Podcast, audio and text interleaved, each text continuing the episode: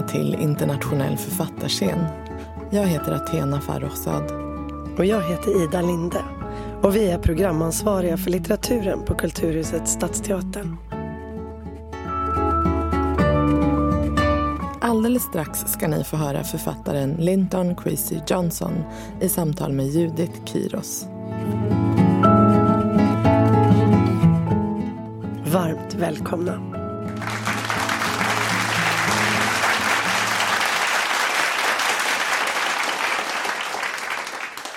Last time I was in Stockholm, we did a gig with the Dennis Bovell dub band.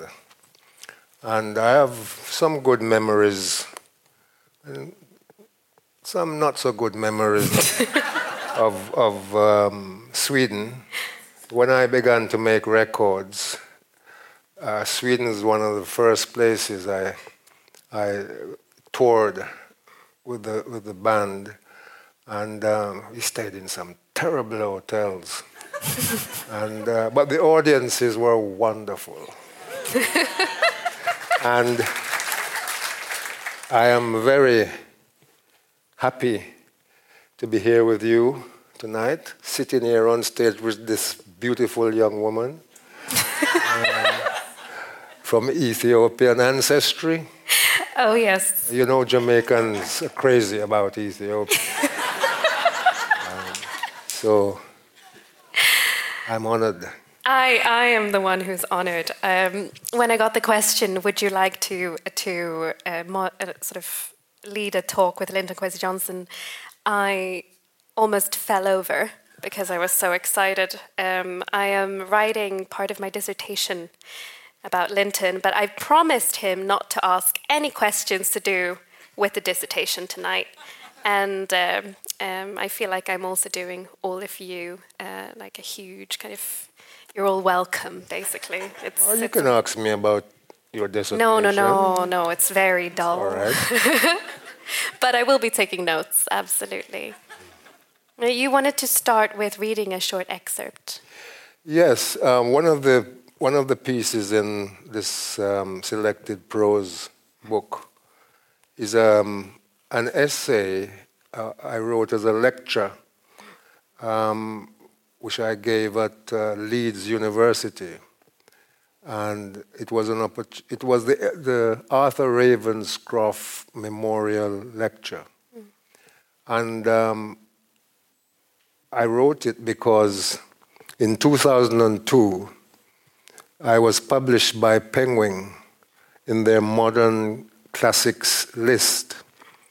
And it created panic amongst the literary establishment in England. Some people were outraged that someone like me could have been published in this list.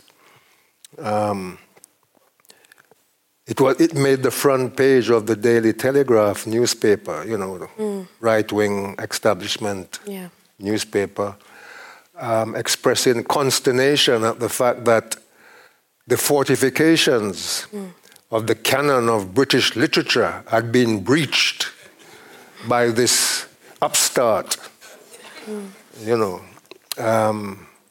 So by way of riposte, I wrote this lecture essay called Writing Reggae, Politics, Poetry, and Popular Culture, as a way of saying, this is who I am, and this as a poet, and this is where I'm coming from, and these are the roots of my poetics. So it's a long essay, so I'll just read some little bits and pieces. I can't find the part where I said I was going to read from.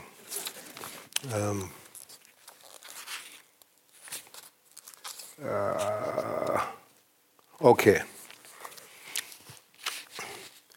I came to poetry through politics. As a teenager in the late 60s, I was swept along in the tidal wave of black consciousness that came in the wake of the civil rights movement in the United States of America. I joined the British Black Panther movement and discovered black literature.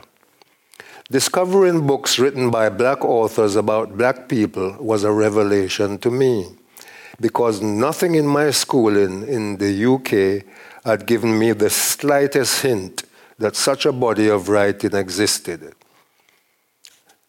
I'm a slow reader, but I read as avidly as I could history, politics, philosophy, and creative writing.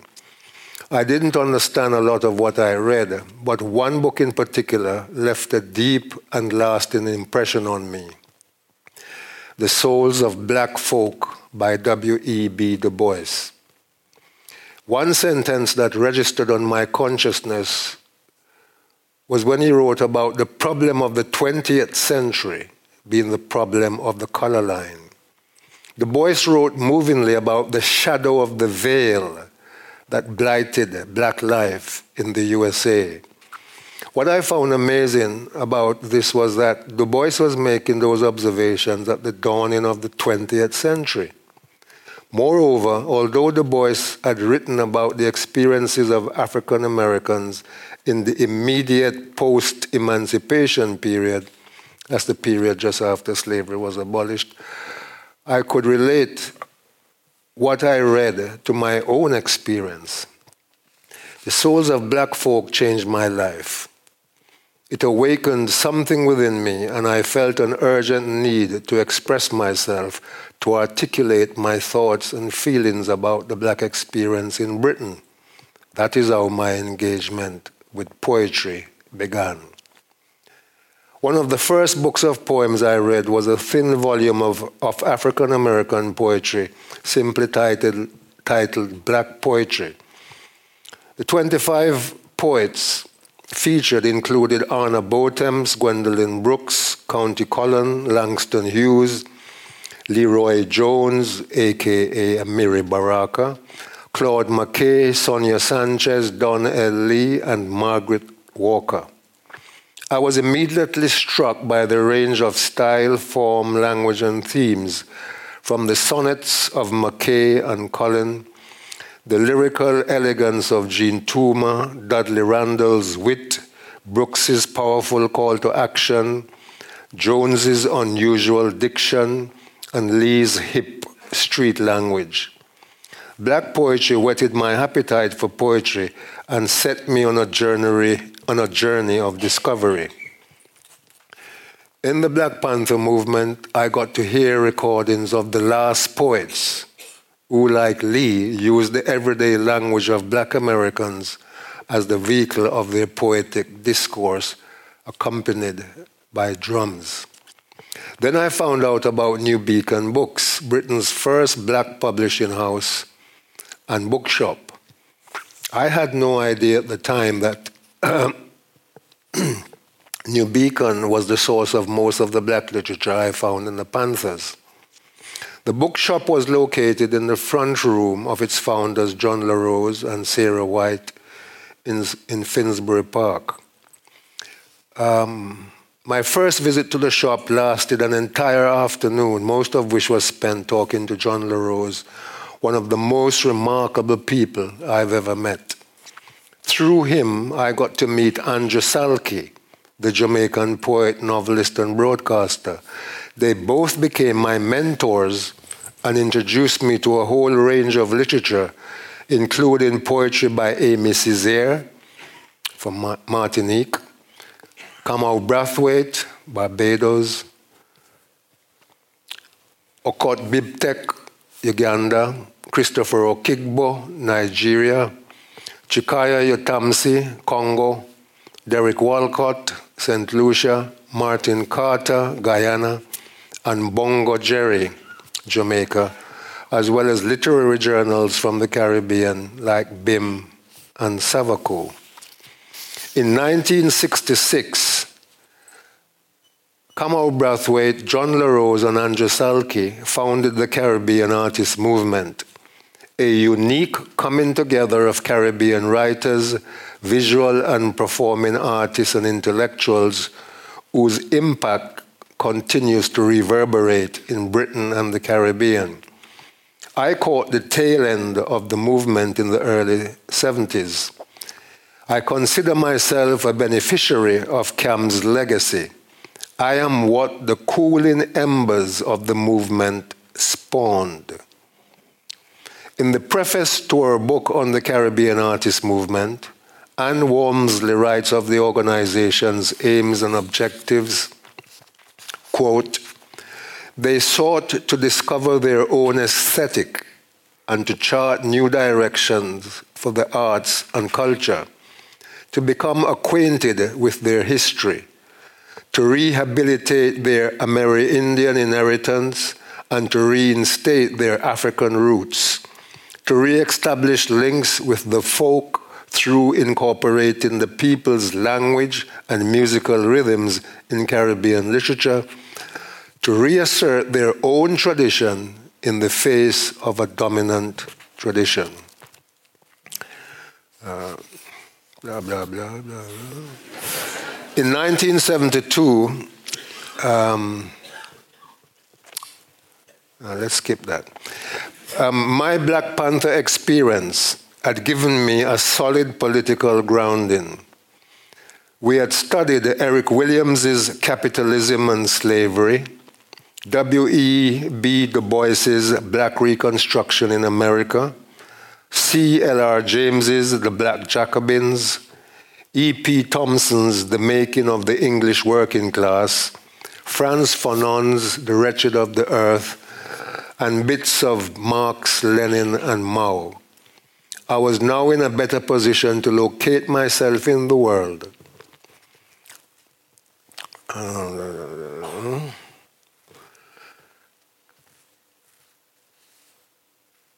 I opted, I go on to talk about my engagement with poetry. And then I said, in the end, I opted mostly for the language I was most comfortable with and confident in, my first language, Jamaican Creole, or what Kamau Brathwaite calls nation language. I made other choices too. I wanted to write poetry that was accessible to those whose experiences I was writing about, namely the Black community. I wanted to write verse that was relevant, that people could relate to their everyday experience.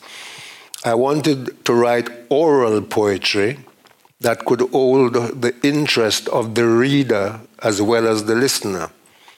I heard music in language, and I wanted to write word music, verse anchored by the one-drop beat of reggae, with meter measured by the bass line.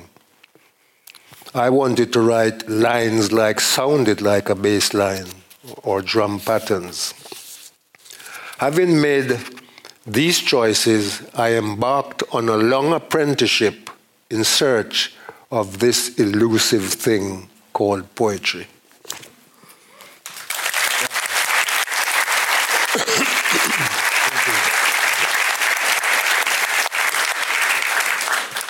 Thank you so much. I've, as you can see, prepared a lot of questions. But when we spoke earlier, you said you prefer spontaneous conversation. Yeah, but it's good to prepare, instead of coming and talking off the top of your head. Of course. I respect that. But there are so many things that you mentioned now that I'm so curious about. And one of them is, I think for a Swedish audience, we're more familiar with the Black American radical tradition than the English one. And I was wondering if you could talk a little bit about the political context in which you started writing. So the British Black Panthers, the Caribbean Artists Movement. Yeah. My generation of Black youth growing up in a racially hostile environment, which is what England was, we got swept along in the tidal wave of Black consciousness. And my parents, they were like big supporters of Martin Luther King and the Civil Rights Movement in the United States of America, and this kind of a Gandhi-like philosophy of nonviolent resistance to racism and all that. My generation, we embraced Black power, and our slogan was Black power, people's power. And our hero was not Dr. Martin Luther King. I mean, Dr. Martin Luther King is a man I respect now, but when I was a youth, my hero and our hero was Malcolm X, who said, freedom and justice by any means necessary. And we read a lot of the literature that was coming out of the United States. And the Black Panther movement more or less adopted the stance of the Black Panther Party in the United States of America. And we had more or less had the same 10-point program of demands and so on. And we sold the Black Panther Party paper. When I joined the Black Panther movement, one of my jobs was to go out to the local markets in Brixton, in Croydon, in Balham, to sell the American Black Panther Party paper as well as our own newspaper. What was happening in the United States of America had a big impact on us in England. What sort of conversations did you have when you were out there working with the Black Panthers and selling their things with people in Boston and Croydon and so on? Yeah, we didn't have much of conversations. People had just ignored you and, and went about their business shopping. Or some people, you know, would say, yes, my youth, and buy one of your papers and all that. You know, we didn't have long conversations, but another one of our duties, before you could become a member of the Black Panther, you had to be in the youth section. Another one of our jobs was to go door to door in our communities and tell people, inform people about the organization. And of course, some of the people we would be talking to would be like our parents' generation, you know. You're trying to convince someone like your mother that this is an organization that they should be supporting or involved. Sometimes they would just close the door. My mother would have, yeah. And sometimes they would engage you in conversation, you know. And sometimes it was positive, sometimes it was negative, and sometimes there was no conversation at all. I think it's interesting the way you describe the difference between the parents' generation and your generation. What do you think the biggest difference is there? I think the biggest difference between my generation and my parents' generation was the fact that my parents' generation were limited. They felt as we didn't realize, but they were. They felt as strongly as we did about being treated as third-class citizens. They felt as strongly about racial hostility against us because we were coming from one of Britain, the British colonies, you know. My mother went to England on a British passport, you know. We were members of the Commonwealth, so to speak, part of the British Empire. They felt as strongly and as indignant as we did. However, they had responsibility. They couldn't just simply walk off a job if they were racially abused, although sometimes they did. They had to consider putting bread on the table. They had to think about the rent. You know, I had to think about where the food was going to be coming from and all the rest of it. And some of them had to think about sending money back to Jamaica or Barbados or Trinidad or wherever for the other children that they'd left behind because they couldn't bring everybody with them. My generation, we were unfettered. We didn't have any responsibility. And some of the things our parents tolerated, they didn't tolerate it because they were Uncle Toms or they were reactionary or whatever. They tolerated them because they had little choice. But we were unfettered. We didn't have the same limitations. And, you know, In England nowadays, they like to talk about the Windrush generation, because a ship called the Windrush brought some people after the Second World War. But basically, it's the post-World War II generation of pioneering Caribbean migrants. My mentor, John LaRose, called them the heroic generation because they were heroes. Mm. They established a solid foundation. They did what they could. They fought back in the best way they could. They established a solid foundation for my generation to build upon. And, yeah. Exactly. I think, I know you've mentioned this as well in interviews and so on, so I won't repeat it, but we need this sense of history in activism, right? Of understanding that the previous generation always lays the foundation for the coming one. Indeed, and I hope that I think it's important that the Black Lives Matter generation, appraise themselves of what had gone on before.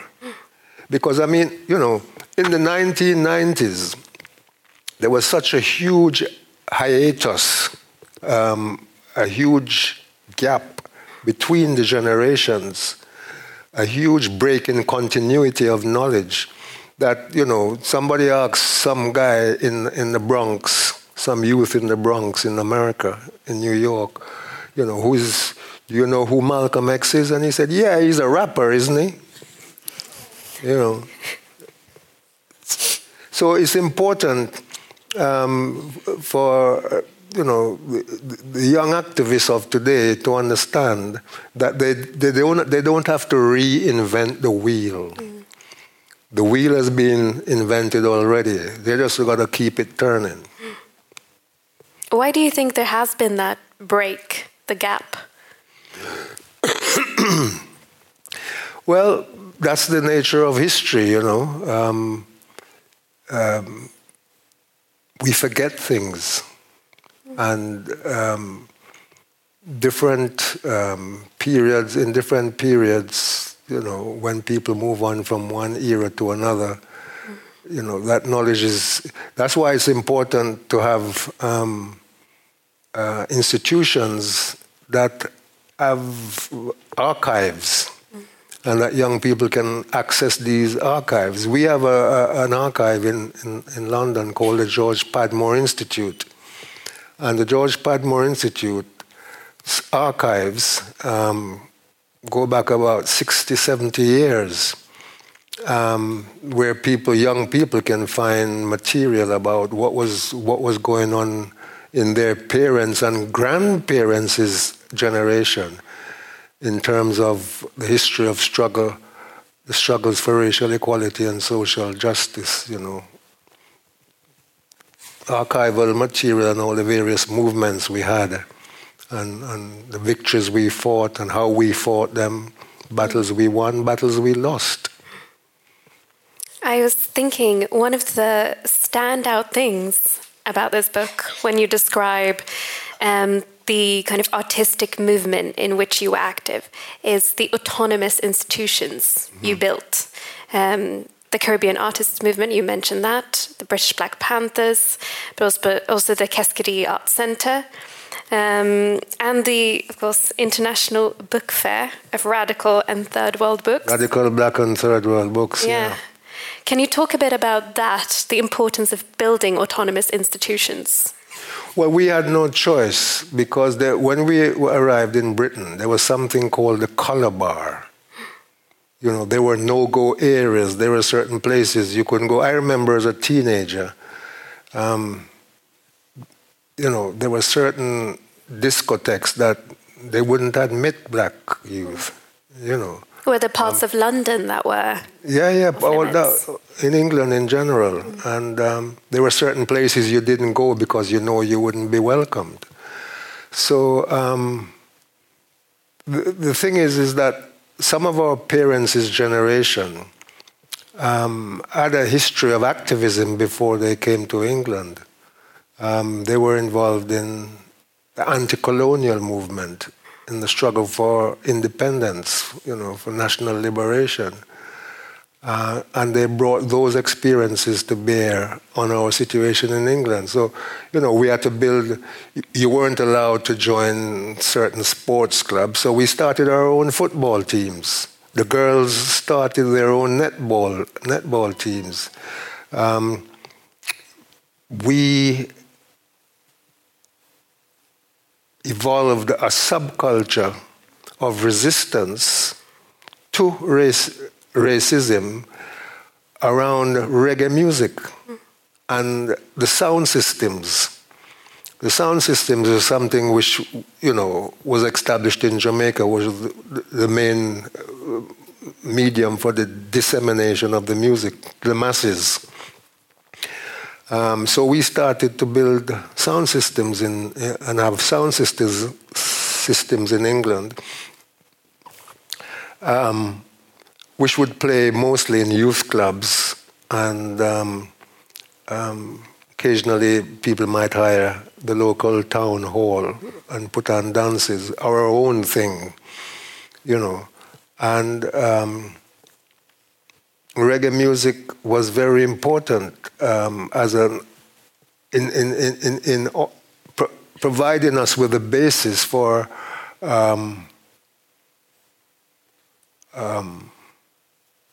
an independent sense of identity.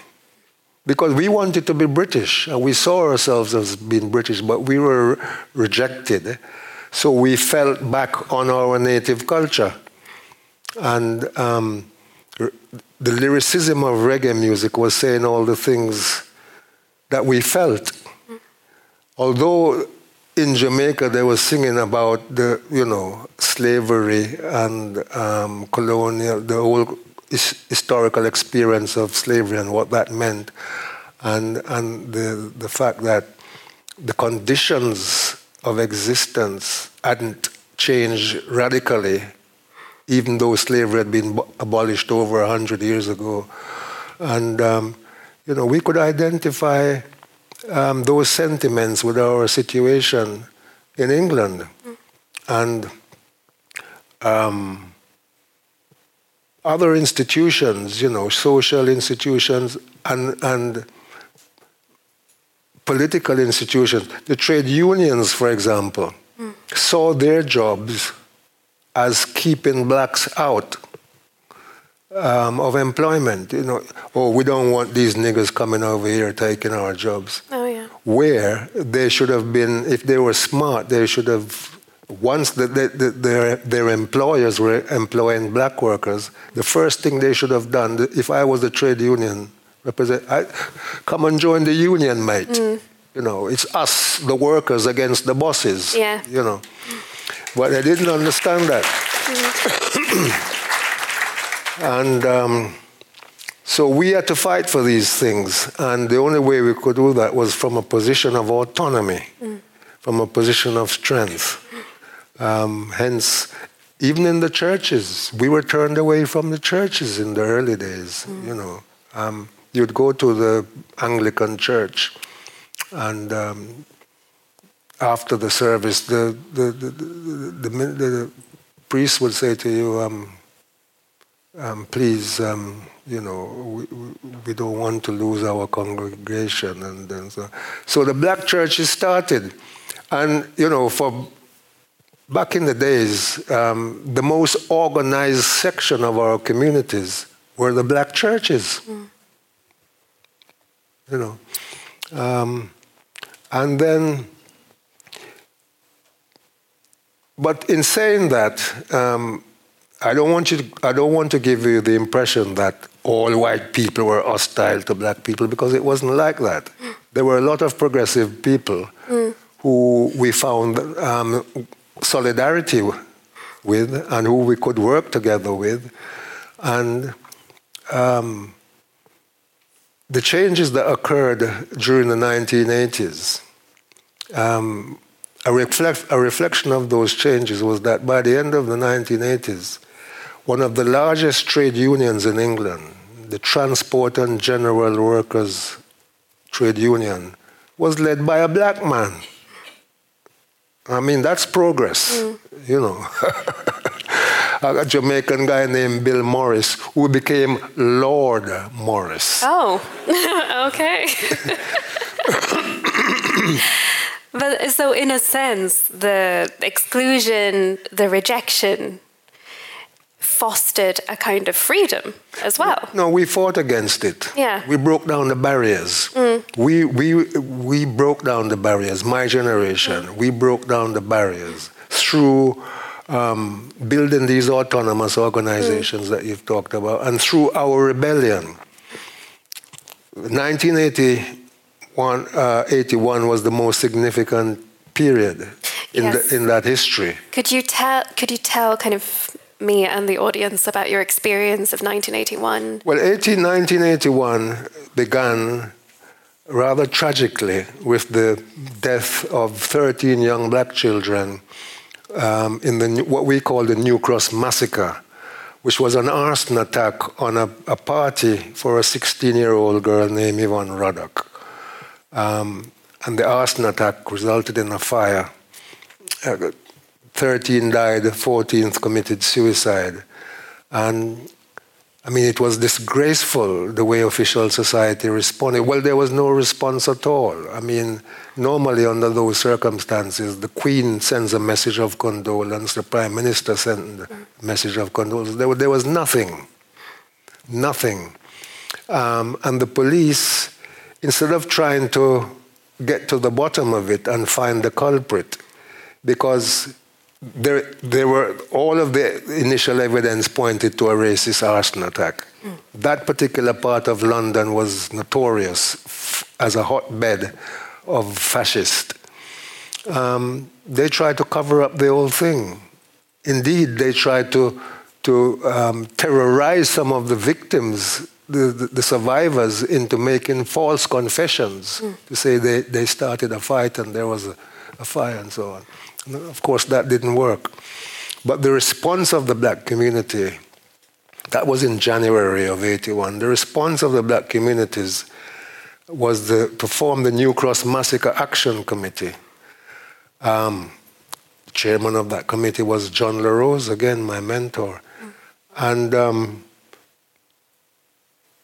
on the 2nd of March, we mobilized 20,000 people and marched for 8 hours through London and shut down all sections of London. When we reached Fleet Street, where the newspapers are based, you know, I call them the gutter press, you should have heard the racist abuse coming from, you know, the Daily Mail people and the Sun and all these newspapers. But it made the British establishment wake up. 20,000 people we mobilized. They'd never seen nothing like that. The most powerful expression of black political power, you know. And we had our supporters within the left organizations and so on. But it was our autonomous action. And that's when the establishment began to take note of the fact that we had some power. 1985. Of course, I missed out in 81 the Brixton Uprising, which happened in April of that year. January, March, April, three months over which historic events occurred. And the Brixton riots, how it started was a guy and some guys was in some, I don't know, fight or something. Once some guy got stabbed and his friend was trying to put him into a car to take him to the hospital, and the police stopped them. And the whole thing kicked off as a result of that. But what caused the Brixton riots was the resentment and the bitterness that had been building up over a long period of time, and the immediate bitterness that people felt about the New Cross Massacre and the way that the police had dealt with it. And those insurrections spread to every major inner city area in England. Manchester, Liverpool, Birmingham, you know, the whole thing. And of course, we had other uprisings in 1985. After the police in Brixton, police came to kill a guy. I forget his name, but his mother's name was Cherry Gross. And they kicked down the door. And she went to run up the stairs, and they shot her in her back. You know, she was paradised for life and died eventually. And then in Tottenham, North London, they went after another guy. They were looking for some guy. I forget his first name. His surname is Jarrett. They kicked down the door and pushed his mother down. And she died of an heart attack. And the youth said, "What? They're killing our mothers now?" Mm. Another uprising, 85. All the major inner cities were on fire. And the government, under Margaret Thatcher, the conservative government of the day, decided that they had to do something. And it wasn't about racism, it was about urban decay. Of course, yes. And they had initiatives for urban regeneration. But that was when things, during that period, 81 to 85, was when things began to change. And by 1987, we had 4 black members of parliament. Do you think a lot has changed since then to now? Well, the old British political scene has changed a lot. We've had 13 years of austerity after the banking crisis, you know. The bankers ripped off, the bankers, caused a financial crash. And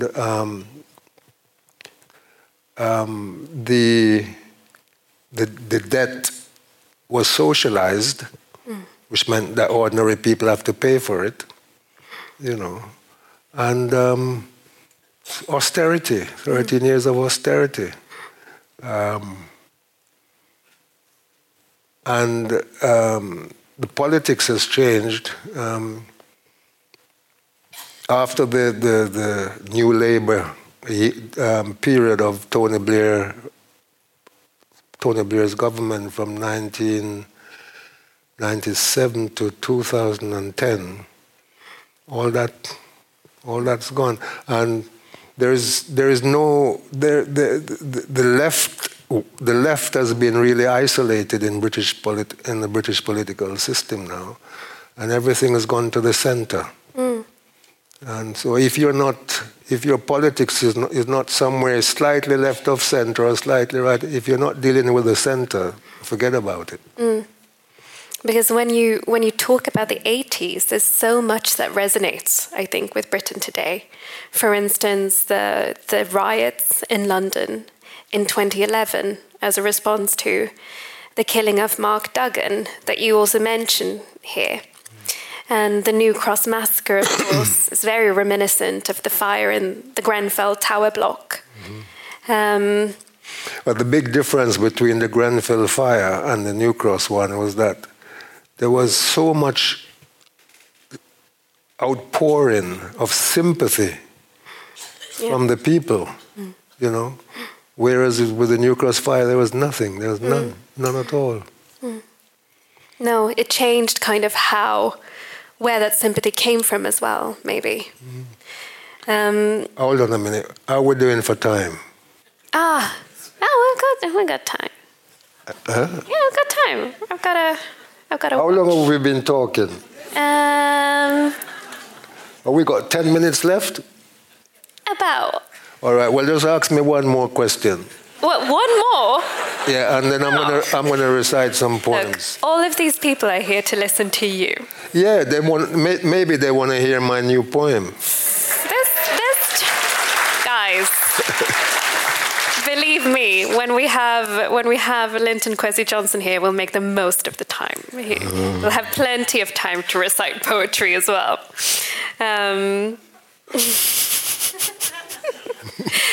I'm a professional. You're the boss. You should tell my mum. But what I also wanted to talk about was this quote that you said. You said, the purpose of the autonomous artistic movements. You quoted a woman who wrote about the Caribbean Artists Movement. Who was that? Oh, Anne Walmsley. Exactly, yes. The purpose was to discover their own aesthetic, right? How did you discover your own aesthetic? Well, I was a child of that movement. As I said, I am what the cooling embers of that movement spawned. I wouldn't expect the generation of writers, black British writers now, to have the same kind of mindset, because things have changed and we've broken down the barriers. Mm. So, for me it's quite natural to hear, for example, a black British poet writing in the language of the East End rather than in the language of Jamaica. But what I hope that my example has done is to give young writers, whether black or white, the idea that they too can be a poet, and that they too can write, and that they don't necessarily have to come from a educated middle-class background, that they don't necessarily have to have studied the classics from Greek literature or Latin, but that once they have an imagination, that they can create too. Mm.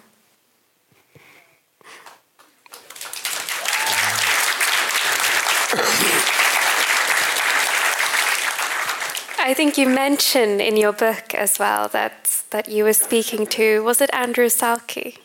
You said something along the lines of, I feel as though I don't have this background in poetry. I might. Oh, that was Sam Selvin. And he says, Trinidadian novelist. Yeah, and he says, actually, it's actually better for you to not have that background. Yes, he did say that, yes. Yeah. And I felt good. I was fortunate that people like that, people who I looked up to and people who I admired, who were charting their own course in Caribbean literature, a literature that was true to their historical experience, that like them, I didn't have to seek validation from the gatekeepers of the canon of British literature. Mm. Maybe that's why they were so outraged. Indeed. Now you may read. Thank you. Thank you.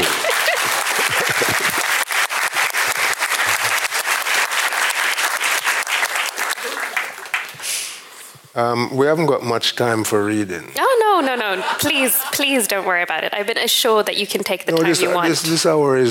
This event is 1 hour.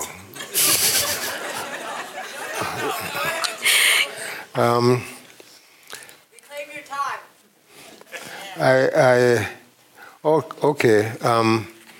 We're talking about my parents' generation. So I want to recite a poem I wrote for my father, who never went to England. My parents got separated when I was a kid. My mother went to England, married another guy, raised another family. My father stayed in Jamaica, had about 6 more children or whatever. And he lived in the ghetto and had a hard life. And he died when he was 56, having suffered a couple of strokes. He had diabetes, had his legs amputated. So He died in 1982, and I went to Jamaica to bury him. And I wrote this poem, Reggae Fidada. So, but it's also a poem about Jamaica during the early 1980s. Yeah. Galang Dada, Galang Gwan Yasa. You never had no life to live, just the one life to give. You did your time upon earth, you never get your just desert. Galango smile in the sun, Galango sata in the palace of peace. Oh, the water, it's so deep, the water, it's so dark, and it's full of harbor shark. The land is like a rock slowly shattering to sand, sinking in a sea of calamity, where fear breeds shadows that lurks in the dark, where people afraid to walk, afraid to think, afraid to talk, where the present is haunted by the past. At this of me born, get to know about storm, learn to cling to the dawn. And when me hear my daddy's sick, me quickly pack my grip and take a trip. Me never have no time when me reach, for sin or sunny beach when me reach.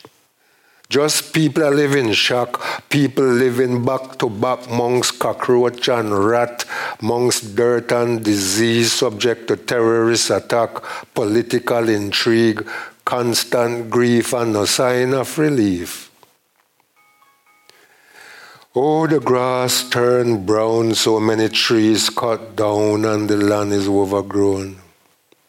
From country to town is just thistle and thorn in the wound of the poor is a miracle how them endure the pain night and day, the stench of decay, the glaring sights of guarded affluence, the arrogant vices, cold eyes of contempt, the mocking symbols of independence. That's how I was born. Get to know about storm, learn to cling to the dawn. And when the news reached me, say me one daddy dead, me catch a plane quick. And when me reached my sunny isle, it was the same old style. The money well dry, the bullets them a fly, plenty innocent a die, many rivers run dry, ganja planes flying high.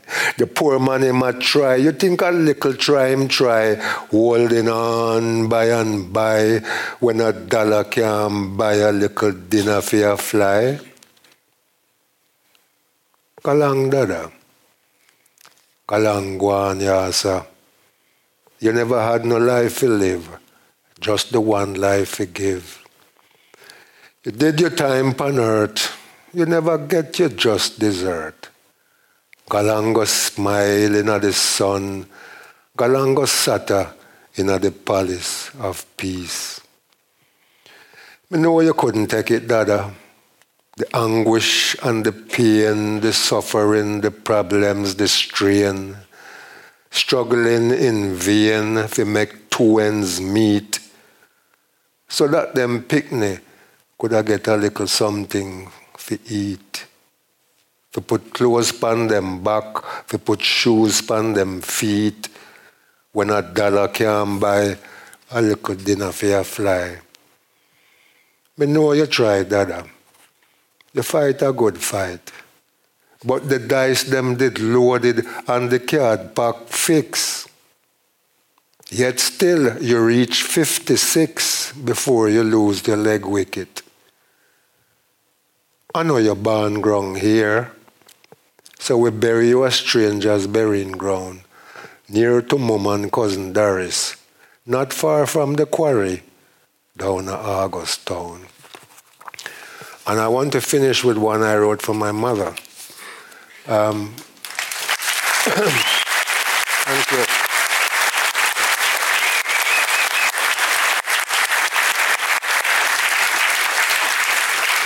My mother went to England in the early 1960s, and she spent 28 years or so. She went back to Jamaica to live in 1988. She's from a place called Clarendon. She's from Clarendon. She came from a village called Sandy River in the parish of Clarendon. But when she went back, she went to live in Montego Bay. Anyway, she was quite contented with her life in Jamaica. And she comes from a rural peasant background. She had green fingers, you know. She had a beautiful garden. And there's a little shrub, a little bush in Jamaica that they call shame old lady, because when you touch it, it wilts, all the petals fall in on themselves. So I mentioned that in the poem. So I'd go back to Jamaica every year, sometimes twice a year, but every Christmas for sure I would be in Jamaica spending Christmas with my mother. And it's around 2017, 2018, I saw that my mother didn't have long on earth, so to speak. And for nearly, I can't remember how many years, I hadn't written a poem. Because, you know, the muse is like a jealous woman. And if you don't pay her attention, she will go away. And I didn't pay the muse any attention. I was too busy doing gigs with the Dennis Bovell Dove Band to pay the muse any attention. I didn't write anything. But my mother became my muse. And I wrote this poem, Reggae for Mama.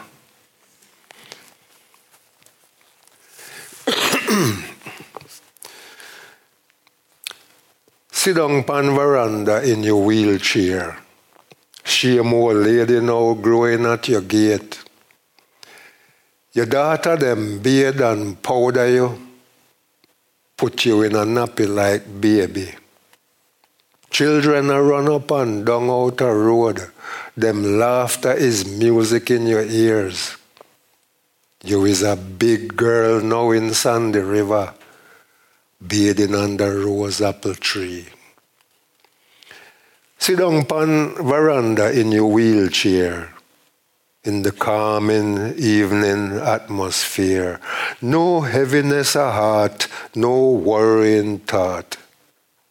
Just a peaceful feeling deep within. Flowers in your garden please your eye. A ripe Julie mango drop a ground. Bird pan light post a sing a late song. You will wonder what tomorrow I go bring. Sit down pan veranda in your wheelchair, thankful for the little cool breeze. Arthritis make your bone them betray you. No bitter taste linger upon your tongue. Battalions of cloud marching yonder. The weary sun soon gone to bed. Lighter fade fast in the twilight. Time a draw near for say good night.